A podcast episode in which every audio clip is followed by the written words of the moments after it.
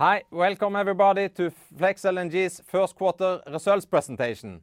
I'm Øystein Kalleklev, CEO of Flex LNG Management, and I will be joined by our CFO, Knut Traaholt, who will walk you through the numbers a bit later in this webcast.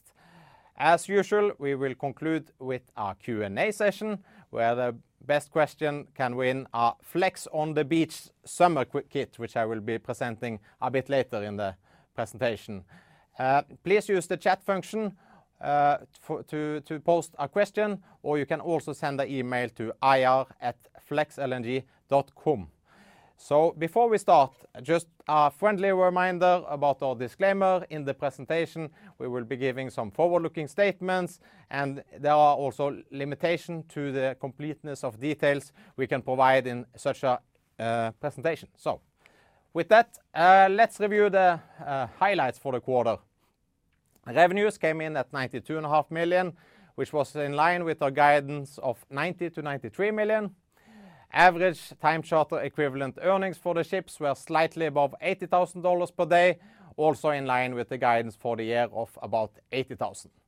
This resulted in strong numbers with adjusted net income of 35.2 million for the quarter, uh, translating into $0.66 per share. During the quarter, we completed the balance sheet optimization program, where we have refinanced all the 13 ships in our fleet with attractive long-term financing. Through this process, we have also released 387 million of cash proceeds in total, and this boosted our cash balance at quarter end to 475 million, an all-time high, which translate into about $9 per share in cash. We have also recently carried out the first two dry dockings of Flex Endeavour and Flex Enterprise, both according to schedule and budget. During Q2, we will do another two dockings, so in total, three dry dockings for Q2, and this result in revenues for this quarter being guided at $85 million-$90 million. Once we have completed the dry docking program in June, our quarterly revenues will pick up in Q3 and Q4 with uh, quarterly revenues of around $90 million-$100 million for these two quarters.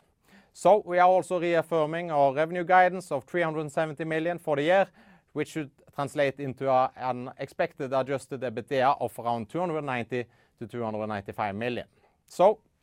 With a very strong financial position and minimum 57 years of contractual backlog, our board has decided to once again pay out a quarterly ordinary dividend of $0.75 per share. During the last 12 months, we have thus paid out $3.75 per share in dividends, and this has given our investors an uh, attractive yield of around 11%. So that's the highlight. Let's continue. So, as I mentioned, we are reaffirming our revenue guidance of 370 million for the full year 2023. As you can see here in uh, the graph, Q1 revenues this year was uh, significantly stronger than last year as we uh, had limit uh, or spot exposure to one ship on variable higher time charter, and actually the spot market was pretty firm during Q1. For Q2, as I mentioned, we have three ships which will be doing dry docking during this quarter, and Q2 is also usually the softest spot market, and this will affect the one ship we have on variable TC. Once we are done with June and getting into Q3 and Q4, all the 13 ships will be in operations, and usually we will see the seasonal uptick in charter rates during Q3 and Q4, which is also evident from the forward prices, and uh, those revenues will grow to closer to 100 million for uh, those quarters. So, uh, as I mentioned, dry docking, we have been doing our first dry docking. The two first ships, Flex Enterprise and Endeavour, was delivered early 2018, and we're now due for the five-year special survey. Uh, Flex Enterprise carried out this in March, while our sister ship, Flex Endeavour, uh, carried out her uh, five-year special docking in April, both in Singapore. In our last presentation, we guided that in total, these four dry dockings would take out 80 to 90 days of operations or 20-22.5 days. Uh, on average, we have managed to do this within 18 days, so we are slightly below uh, time, and we are also uh, on the low side of the budget. CapEx in total for each ship, $4.5 million versus guided $4.5 million-$5 million. So in Q2, as I mentioned, Ranger and Rainbow will also be docked, and these are to be completed within June, and uh, the ships will then be in operation for the full Q3 and Q4. So, uh, As I mentioned, high contract coverage, 57 years of minimum contractual backlog. Uh, this slide is the same as we had in our Q4 presentation. During last year, we did extend the contractual backlog on several ships, as you can see here with Rainbow being extended 10 years, Endeavour, Vigilant, Amber, Enterprise, and Ranger. All these ships were extended for longer durations, and the first fully open ships we have today is Flex Ranger, early parts of 2027, and Flex Constellation, uh, middle 2027, if the charter is electing to extend her for the three years, which they have an option to do. So I think in terms of uh, these uh, durations, we have a good coverage now Uh, in near term when uh, uh, export growth is to be expected to be muted. And then we have open ships from 2027 once a lot of new LNG is coming on stream, and where we are also competing against new buildings at very high prices, as I will come back to in the market section of the presentation. Uh, and once again, our dividend decision factors. As you can see here, Uh, for this quarter, we are paying out the $0.75 of ordinary dividend per share. We have paid out two special dividends the last year, uh, $0.50 for Q2, $0.25 for Q4. So In total, the last 12 months, we have paid out $3.75 of dividend, which gives a yield of 11%-12%, depending on where the share price is. So we think this should give our investors an attractive uh, yield. All the parameters here are green. We have good earnings. Market outlook is good. We have this big contractual uh, coverage. Liquidity at 475 million is super strong, and then we don't really have any debt maturities before 2028 as the earliest. Other considerations right now, I think most people are uh, a bit focused on uh, the aggressive Fed ramping up interest rate on the short-term side, where we do have a very inverted yield curve. Uh, and Knut will uh, discuss a bit uh, what kind of opportunities this has given us in the swap market. So uh with that, Knut, I hand it over to you. Thank you. Thank you, Øystein. As already mentioned, revenues for the quarter came in at 92.5 million. That gives us a time charter earnings average for the fleet of close to $80,200. OpEx, another strong quarter, uh, where we maintained uh, OpEx control, uh, where we have OpEx per day of 13,400. If we look more into the details on the revenues, we are 5.5 million lower than last quarter, and that is driven by um, lower seasonal earnings on the variable hire contract and the off-hire days uh, uh, related to dry docking of the Flex Enterprise. Uh, then we have some more non-cash item on the income statement.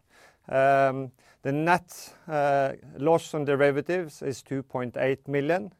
As you can see, in the notes on the side, it's 7.8 million in unrealized mark-to-market loss from the derivatives.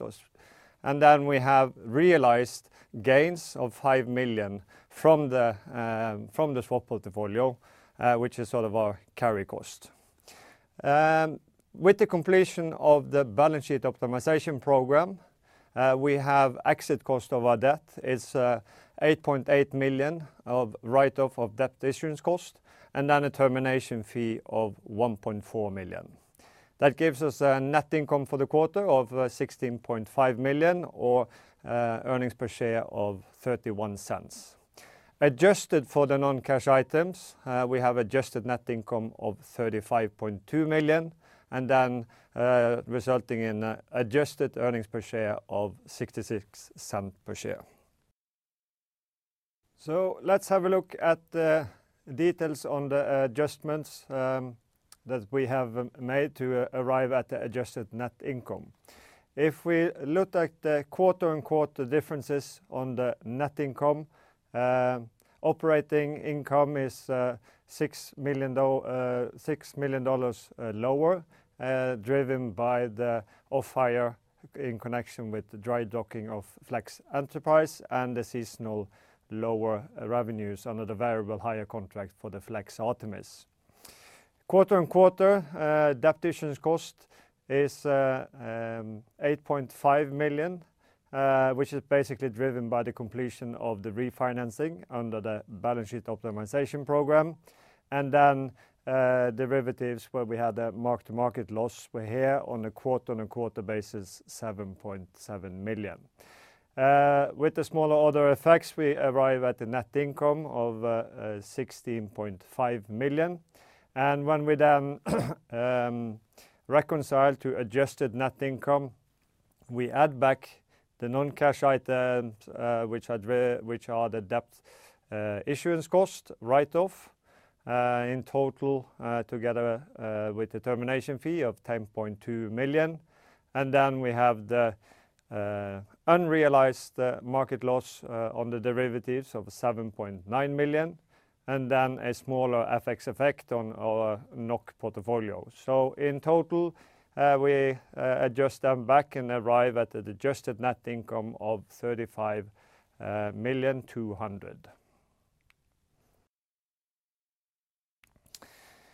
The balance sheet remains robust and clean, with an all-time high cash position of $475 million. Uh, and we have an equity of $871 million. That gives us a uh, equity ratio of 31%. If we look at the cash movements for the quarter, uh, we increased the cash balance by 143 million, which is mainly driven by the completion of the balance sheet optimization program, where we here have a net proceed of $196 million. Then net of the dividends paid last quarter of 54 million, we end up with the all-time high of $475 million. During the quarter, uh, we have uh, been active uh, with our hedging portfolio. We have utilized the market when the interest rate have been high to lock in the market value on some of our swaps. Here we have, Uh, for those who recall, we had a 2.5 year, uh, $181 million swap uh, at where we are paying fixed 0.9%. Um, when the market rate was high at here at 4.8, we locked in that market value by doing a so-called mirror swap, where we will receive 4.8 fixed and pay the 0.9% uh, to the bank. And that locks in 15 million of uh, market value, which will be distributed back to us over the remaining period of that swap. We have also increased uh, our hedging portfolio um, when the short-term interest rate dropped. In total, we increased with $260 million. Um, and then we also added 50 million of 10-year swaps. That gives us a total swap portfolio of uh, $820 million, um, and as you see, at very attractive rates. And in combination with the fixed rate elements of our leases of in total here $205 uh, million, uh, we have a net hedge ratio of 62%, and then remaining there around 60%-65% for the coming quarters. Uh, so this is net of the $400 million RCF uh, capacity we have. So by uh, increasing the RCF capacity, we have also effectively increased our hedge ratio. So if we look at our financings, we completed the refinancing exercise last quarter with in total six vessels. That gives us now a debt funding portfolio, where about 50% are long-term leases, and then 441 million of amortized term loans. And then we have the RCF of 400 million, which is bullet for the full tenure of the loans. Uh, and by that, we have pushed out uh, the debt maturity profile. So as already mentioned by Øystein, first maturity is in 2028, and if we utilize a uh, extension option uh, at no cost uh, for two of our leases, the latest one are then to be refinanced in 2035. So with that, I hand it back to Øystein. Okay. Thank you, Knut. Okay, let's have a look at the market. LNG export change in the first four months of the year, the period January to end of April, we saw about 5% uh, growth in the market. And for the first time in a long time, actually, the biggest driver was not America because of the outage on the Freeport export terminal in U.S. So the growth came from Qatar and Australia, the two big other players in the LNG export uh, market, and then actually Norway as well, where we had uh, the Hammerfest plant running now for the full quarter. Other countries contributed by about uh, 2.5 million tons. On the import side, we do see the same trend we saw last year, where Europe is really gobbling up uh, spot cargoes in order to replace uh, the lost volumes from Russian pipeline gas. So, uh, in Asia, it's been a bit slow uh, start for China. Uh, growth was flat during January and February, and then we did see that growth in the Chinese market started to fire up from March and onwards, as they have been lessening the or basically scrapping the COVID policies they've had in place for some time now. If you look at the gas prices, it's been a very volatile ride. Uh, last, uh, you know, during the summer of COVID, uh, European gas prices was as low as $1 per million BTU, translating into, let's call it $6 per barrel of oil. After the Russian invasion of Ukraine, really, we saw a big rally in the uh, global LNG prices, uh, where Europe bought up a lot of spot cargoes, uh, and we saw a peak of European gas prices at about $100. So we had a run from $1 to $100 on the gas prices. This equates to about $600 per million for a barrel of oil. But now, we have had a big slump in gas prices. We have had a mild winter here in Europe, uh, and we have also seen the high prices have really uh, incentivized people to cut down consumption, and prices have now balanced down to around $10-$11 per million BTU, where actually uh, LNG becomes competitive towards oil. Basically, we are now being traded at, let's call it $60 per barrel of oil equivalent. Uh, and that is also feeding up demand from Asia, where we've seen more interest now to buy LNG in the spot market, uh, as prices have come down. Uh, Henry Hub is basically flatlined. It's also been quite volatile, but now the prices have really come down in America, which means that it's still with $10-$11 for the spot prices. It's immensely profitable to sell these cargoes into the global market from the U.S. market. Eh, so in terms of America, we do see here the growth in exports. We had uh, uh, during COVID, of course, we had a lot of voluntary cancellations. We had some cancellation during the big freeze in February 2021. And now last summer, when you had the explosion at the Freeport terminal in U.S., we have had uh, significant downtime on the plant. It's now bounced back, and uh, but in all in total, 128 cargoes uh, assumed by S&P Global that has been canceled, or 9.5 million tons. But now, uh, exports are ramping up again, and we do see and expect that U.S. will become the biggest exporter of LNG in 2023, with pretty healthy growth, 14%, according to EIA for the year. Eh, the other big eh, player in eh, the LNG market is, of course, China. So, China became the biggest importer in 2021, surpassing Japan at about 80 million tons equivalent of imports, which is basically the production of U.S. last year.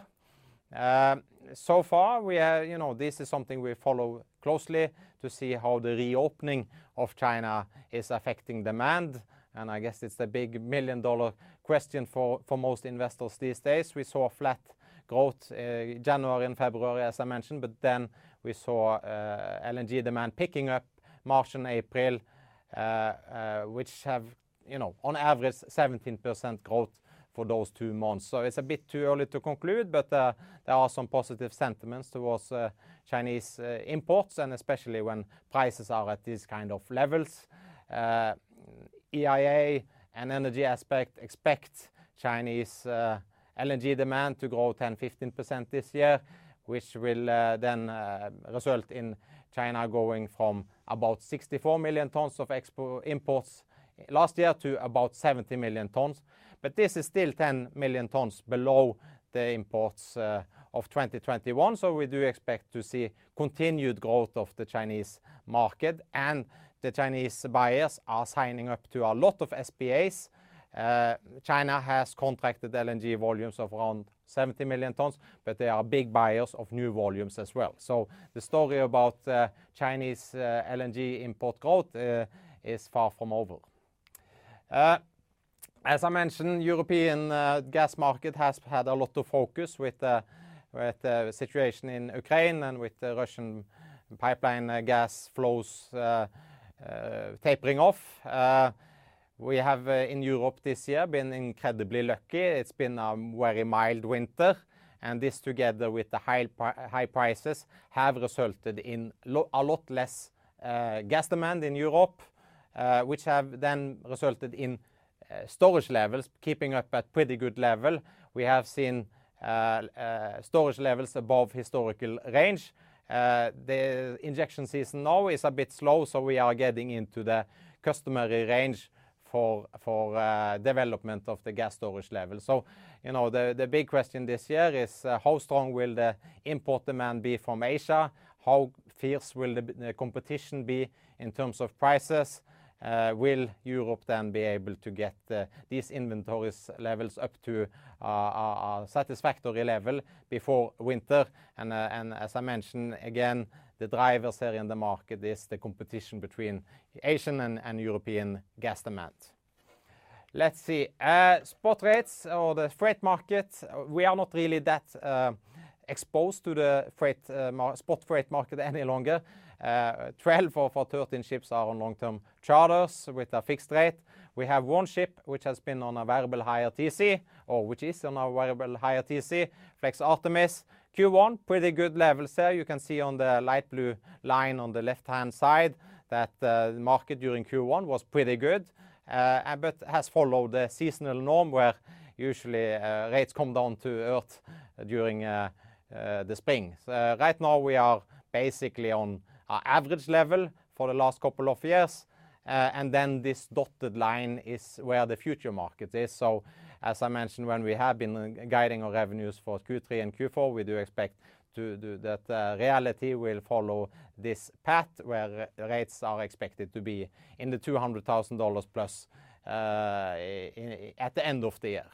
Another thing to note, we have mentioned this also in the past, is the fact that Uh, a lot of the big players here, they have chartered in ships on longer-term contracts, and there's really few uh, independent owners left in the spot market, which means that most of the fixtures, uh, which there are fewer of, but the ones being concluded is mostly of relets, where people with or players, traders, portfolio players with the gap in the program are subletting out ships for shorter duration voyages, while Uh, the independent owners have are very limited involvement in the spot market these days.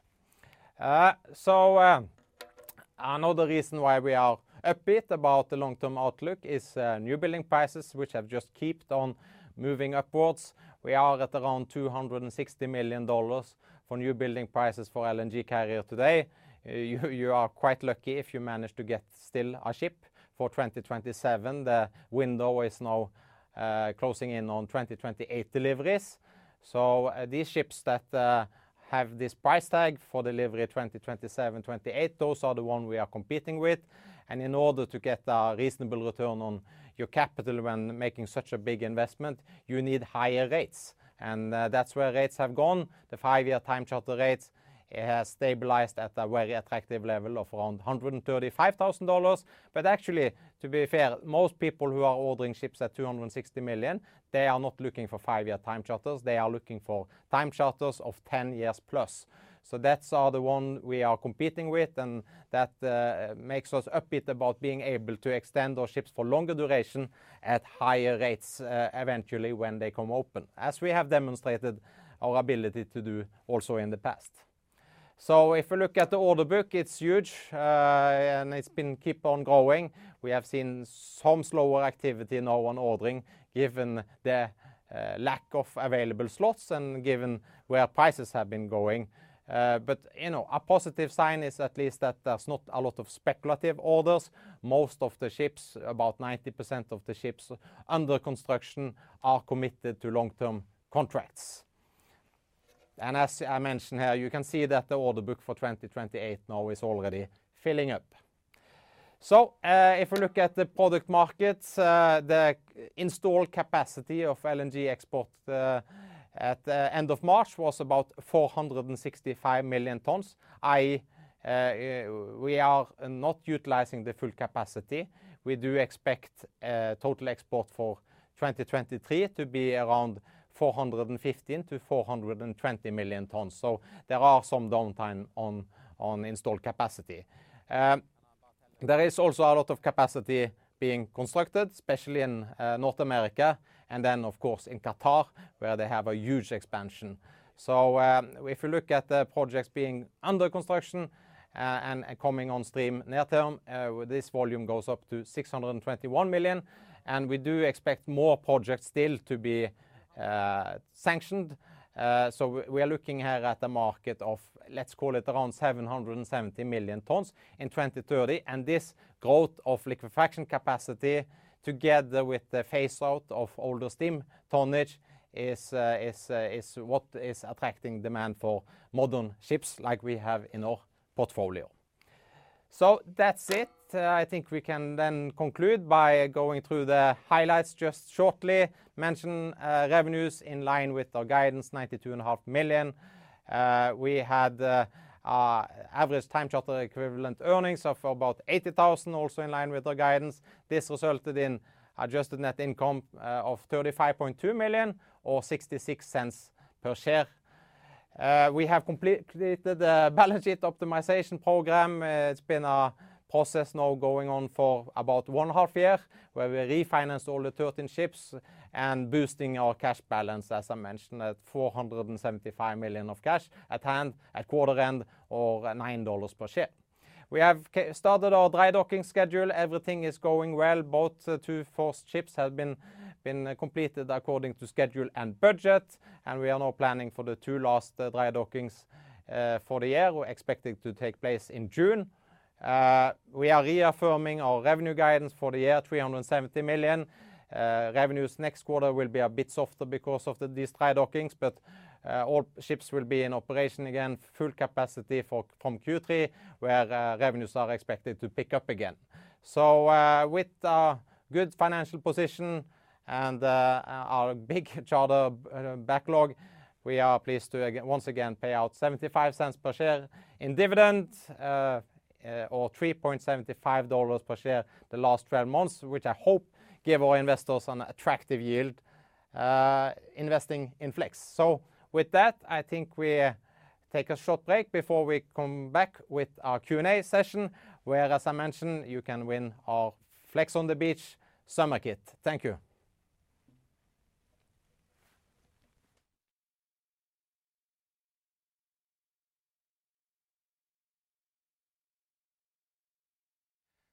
Okay, Knut. Um, I think before we start with the questions, uh, maybe we can show the gift we have this time. This time we have a summer theme, as I mentioned, Flex on the Beach beach towel. Together, of course, you need some protection with the Flex on the Beach sunscreen or cap, of course.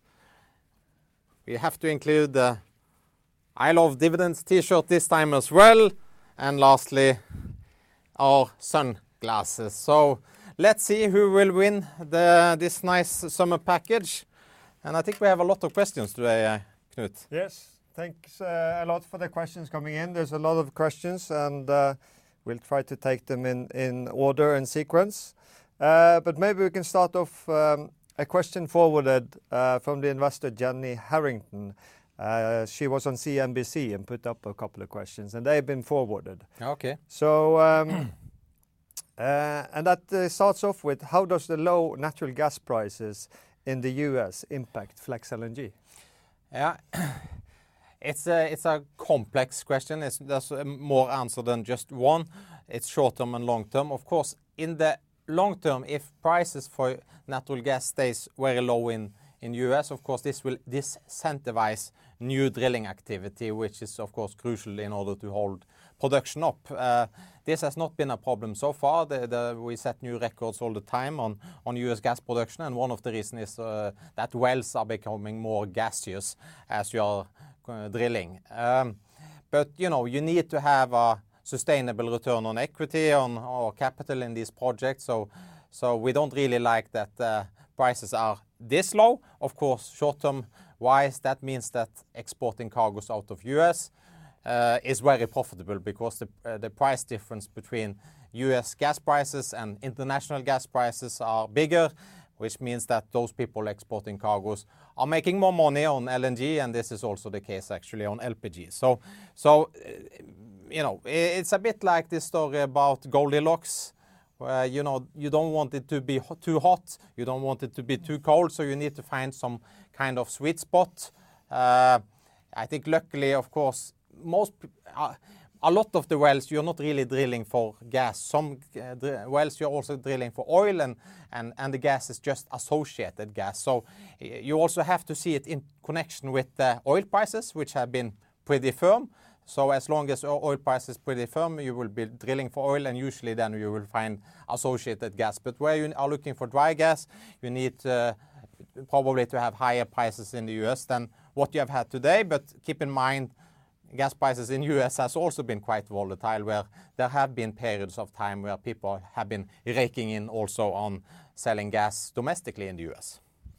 Um, and then it's a question on shipping, and shipping has uh, historically been a volatile uh, sector, or there are different segments into it. But uh, mentions that uh, historically investors have been burned on shipping companies. What's the difference with Flex? yeah. Does the charter agreements make it different than other shipping companies? Yeah, of course. Shipping's always been volatile, so it's it's a derivative of the global GDP, and usually uh, trade trade uh, historically at least have been growing uh, quicker than GDP, but, but this was also a problem on the downside when GDP growth slows, uh, less shipping activity. I think what makes Flex different from most commodity shipping segments is, of course, the fact that we have taken out a lot of this commercial risk by fixing our ships on long-term charters, where we have very high level of uh, earnings visibility. Uh, and this you can also see in our, our uh, earnings and revenues. If you look at the revenue graph we're showing uh, for the guidance for this year, there's very small changes in the revenues from one quarter to the next because of this stability we have through long-term charters.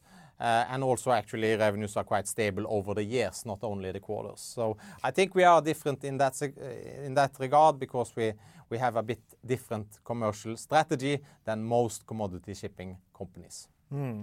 And that brings us into the dividend and how secure it is. As with the U.S. Uh, Treasury yielding 5%, uh, is Flex an alternative for people looking for higher yield? Yeah, you know, you know, savers have had a bad time since uh, global financial crisis because, or actually they have had it pretty bad the last 40 years or so because interest rate been going down and, you know, the yield you are getting on your savings become less and less, more or less every year. Now, the last year or so, it's been picking up, but, you know, real interest rates been still been pretty low because of the high level of inflation. Yes, five-year 5% is the short-term interest rate today. I don't, but markets don't really think that yields will stay at this elevated level short term. Uh, while one-year treasury yields is 4.8% today, two-year is uh, 4%, and then if you go all the way to 10 years, you are back to 3.5%. So I think, you know, if you're investing, you know, for income investing, uh, what you're getting in a safe asset today, uh, let's see, we have a debt ceiling coming up there, but it's a fairly safe investment, 10-year government bonds in the U.S. That gives you 3.5%. We are giving a much better return. As I mentioned, about 11% yield here, the last 12 months based on the dividend. Of course, this dividend is also safe in the fact that we have no ships open this year. The earliest possible ship is next year, where we have just 95% coverage, if you assume options will not be exercised. We think it's more probable than not, and actually then the first open ship is uh, 2027. So that gives us a very visible cash flow of income, which, uh, as we have also said in the presentation, these earnings belong to the shareholder, and we are motivated uh, to pay that out as dividend, and that should give you a much better yield than what you are getting on uh, government bonds these days. So then let's turn to the questions on the market. Um, what's your outlook um, for your LNG transport out of U.S. for 2023, 2024? I think last quarter, uh, our Q4 report, we had a graph on uh, uh, our projected supply situation for 2023. We are assuming 16 million tons of growth, growing global exports growing from 400 to 416. This might be a bit low when we see the EIA numbers, but half of that is U.S., so kind of the Freeport coming back on stream is most of this effect. But then, uh, and then the remaining growth is from rest of the world. 2024 will be a year where we will have very muted export uh, growth, but then from 2025 and onwards, there will be more exports. So that's why we feel it's been a good strategy for us to fix our ship in this window, where uh, global growth in exports will be low before this growth takes off again from 2025, 2026, 2027 onwards, when our ships are coming open. And we then look at the import regions. Um, last year and this year has been a lot of imports to Europe. Mm. Is uh, Europe and EU an important market for Flex? Yeah, it's not really we who decide where the cargoes will be flowing. Uh, we charter out the ships on time charter, so the charter will then have uh, the opportunity to trade the ship worldwide, including Europe, uh, and they actually instruct us uh, uh, where the ship will be going. So we don't really have an impact on that. They are deciding where they find the best price for the cargoes. But of course, with all the Russian gas coming through pipelines, which has been shut down, this means that Europe has a large deficit of gas. And basically what they have been doing now Uh, for the last year or so is to replace some of that Russian pipeline gas with LNG. Of course, there are not enough LNG to fill the whole gap, and that's why uh, Europe needs to be a bit patient here until new LNG is coming on stream. Uh, and until that, you will have a pretty tight market, where we have seen prices at a level which has been demand destructing. Right now, prices come down to more fairly normal levels, but expectations is for higher prices when we're coming into the peak winter seasons. And uh, now with LNG pricing uh, being more moderated, have you seen uh, Asia return to the import? Yeah, we've shown it in a couple of graphs here that we see some more growth from Asia. We do see this also in the routing of our ships. We see more ships going to Asia than have been the case recently. And of course, certainly then when Uh, LNG now is, let's call it 20-25% discount to to oil, and coal prices are pretty elevated as well, that is stimulating demand. And I think it's stimulating demand at a good time also because uh, inflation been high in Europe because of the high gas prices. With the energy prices coming down now, that will put less pressure on the inflation. And of course, with China reflating their economy, having actually cheaper uh, energy prices will probably help in the recovery of the Chinese economy as well. Um, then we have a question from Mike Otten, um, which goes more on the fleet uh, and uh, the steam tankers. It's a topic you've uh, Yeah covered over the years. Yeah. It's been mentioned that these will be uncompetitive and scrapped, and that has not materialized yet. There's been some scrapping, but it's been very low. Uh, and of course, the reason for that is that uh, the shipping market's been tight. Uh, there's been to some, in periods been a total lack of ships available in the market. So when we have such high rates, people are trading their ships longer because still even a steamship which has a lot of disadvantages compared to modern ships, Uh, they can still make a decent return. And I think, uh, as long as that is the case, uh, you know, people have been trading them. And also keep in mind, a lot of new regulation now came in force from 2023 and onwards. So eventually, as this regulation is tightened in terms of the CII requirements, also the European carbon taxation, which is becoming increasingly Uh, more expensive to comply with, that will reduce the uh, fleet of steamships going forward. Uh, so it's taken maybe a bit more time than some people expected, but this is mostly due to the very favorable freight economics, which then results in those ships living a bit longer than maybe some people anticipated. Then we have um, questions on the open vessels in 2027. So if we start off with more timing of uh, uh, securing a contract then. Is it more realistic that these charters will be signed in 12, 24, or 36 months? Oh, yeah. It's, uh, I think we evidenced it last year.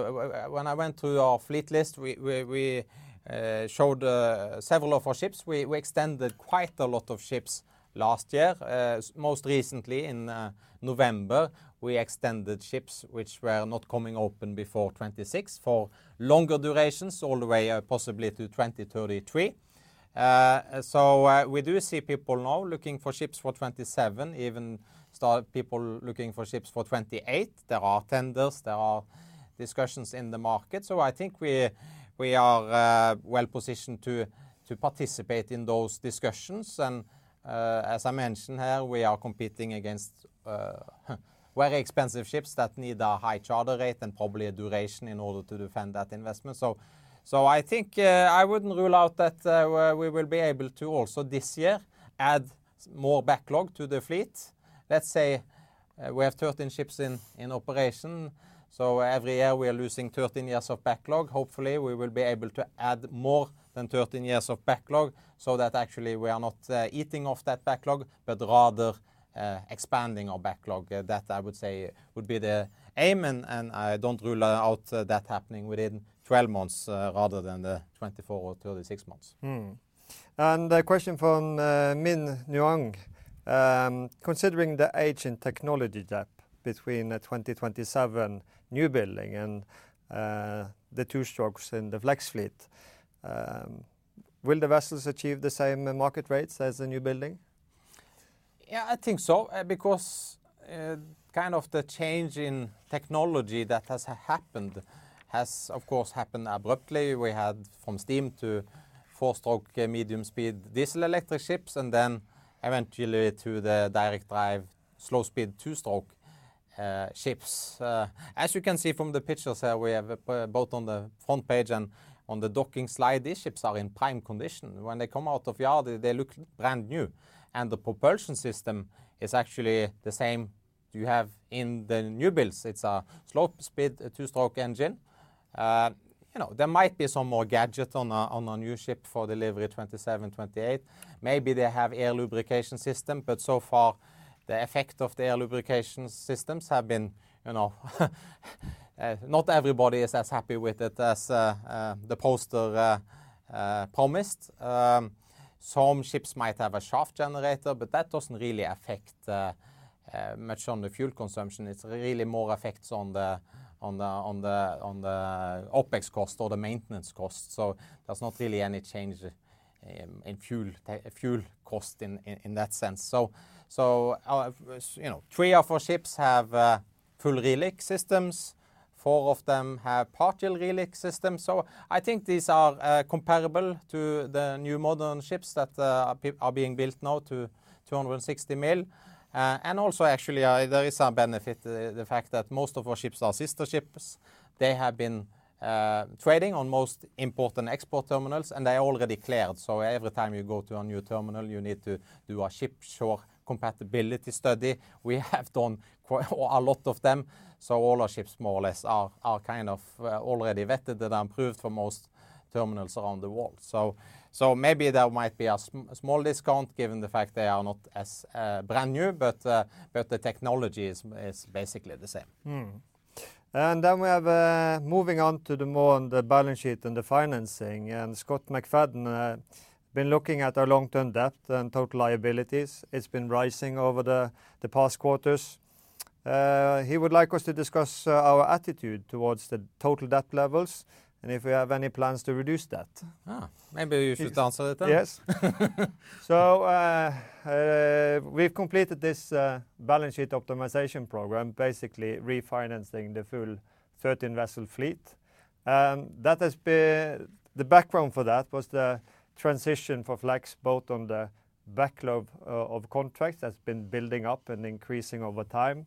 That gives us access to uh, new capital or to new debt at better terms. So we have uh, increased our repayment profiles, reduced our credit margins, um, improved the maturity profile. So that's the argument for us for refinancing the full fleet. And then we have not really pushed for higher leverage, but we have uh, released nearly $400 million of cash, and that has been structured as a bullet RCF. So if we have excess cash, we can reduce uh, the RCF, and thereby also implicit the debt level, as long as we don't need the cash. Yeah, it gives us the flexibility to act and support uh, the business uh, going forward. Yeah. So bullet means it's non-amortizing for those who's not into the finance industry. And it means really, we have, like, a big 400 million credit line available at basically three days' notice. Uh, we pay only around 0.7% interest rate per annum in commitment fee to keep it around, and it gives us a lot of financial flexibility. We don't utilize this at all time. We utilize it at quarter ends to show that we have this cash available, but uh, it's low cost uh, of having. And also another factor here is that uh, we have had the best financing market, I would say, since 2007. I was doing ship financing back then. Last time we had something similar good financing market, I would say, was 2014. I was CFO then, and I did about $2 billion of financing that year. I think actually 2022 has been a better uh, financing market for us. So Knut's been doing then, uh, yeah, basically $2 billion of financing, and then we have secured that financing for a very long period of time, from 2028 to 2035. So that uh, financed and locked in on very good terms, terms which I don't think is replicable uh, today, given where funding costs from banks have mm. gone up since the collapse of Silicon Valley Bank, Credit Suisse, uh, First Republic. So, uh, I think we are in very good shape. You should finance, get financing when it's cheap, and lock it in, and that's exactly what we've done. And on um, the graph we have on the, or the slide we have on the balance sheet, you see there that Uh, uh, the book values uh, on our balance sheet is based on nearly all-time low vessel values when they were acquired. So if you look at the leverage levels on the book values, they are rather conservative compared to the market values, and also considering the contract backlog that we have. Yeah. We contracted ships when they were cheap. We try to, as good as we can, lock them in on long-term charters when rates are high, and then finance them when liquidity is plentiful and cheap. So, uh, um, you know, I think we've done a pretty good job so far. Uh, and that comes back to the recurring uh, question about how to spend it. What's the plan for growth? How do you plan to spend the large pile of cash? Is it uh, reduction of debt, acquisitions, buyback, fleet growth? Yeah. I think we, of course, the biggest item here is dividends. We paid out uh, $200 million of dividend the last uh, 12 months or the last four quarters. So that is, of course, the main source of spending money. We think new buildings are pricey these days. If we ordered, I'm not sure whether we get a 2027 slot. Maybe it would be 2028. You know, we have two ships coming open in 2027, two ships early 2028. We do think it's better business for us to fix those ships on longer term contracts rather than building new ships and try to compete with those ships with our existing fleet. So we try to be disciplined, and we structure the financing, as Knut mentioned, on a very flexible manner, where the cost of having that debt is low. Uh, and then we will see. We, you know, this is a long-term LNG is a long-term uh, business. So uh, we just try to be disciplined when uh, call it new building prices are high, and then we have access to capital very cheaply, where we can act on opportunities if we see opportunities. If not, we will just keep on doing what we're doing, fixing ships and paying dividends. And I hope that is appreciated by most investors. I think we'll uh, round off then. Uh, here's a contender uh, for the bath towels. Do you ever get tired of winning? Well. You don't have to answer, but I think we rounded off, and now it's the time to disclose. Yeah, let's rather talk about the winner, because that's gonna be Minh Nguyen, who had a good question about technology on new buildings today versus the ships we have in our fleet. I think that's a good question. Uh, it's something we talked about in the past, but it's been a while since we touched on the topic. So congratulations to you. Uh, you will have the full summer kit. And then, uh, before we adjourn, I just think I want to say thank you to all our seafarers, to all the people in the docks, um, who have done a fantastic job on Flex Endeavour and the Flex Enterprise dockings, which has been perfect in terms of budget and timing. And the ships are back with our charters, who are happy to trade them again. We have two more to go this year. Next year, we will only have two dry dockings. Um, so with that, I also would like to thank or I would like to uh, extend to our Norwegian uh, uh, viewers that I hope you all have a happy Constitution Day here tomorrow. May 17th is the biggest day in Norway, there's a lot of celebration. So, with that, thank you, everybody, and we will be back uh, uh, in August with our second quarter presentation. We will also be in New York uh, on June 20th and onwards for presentations. So for those who are interested, maybe you can join the Marine Money conference, and we will do some presentation there as well. Okay. Thank you.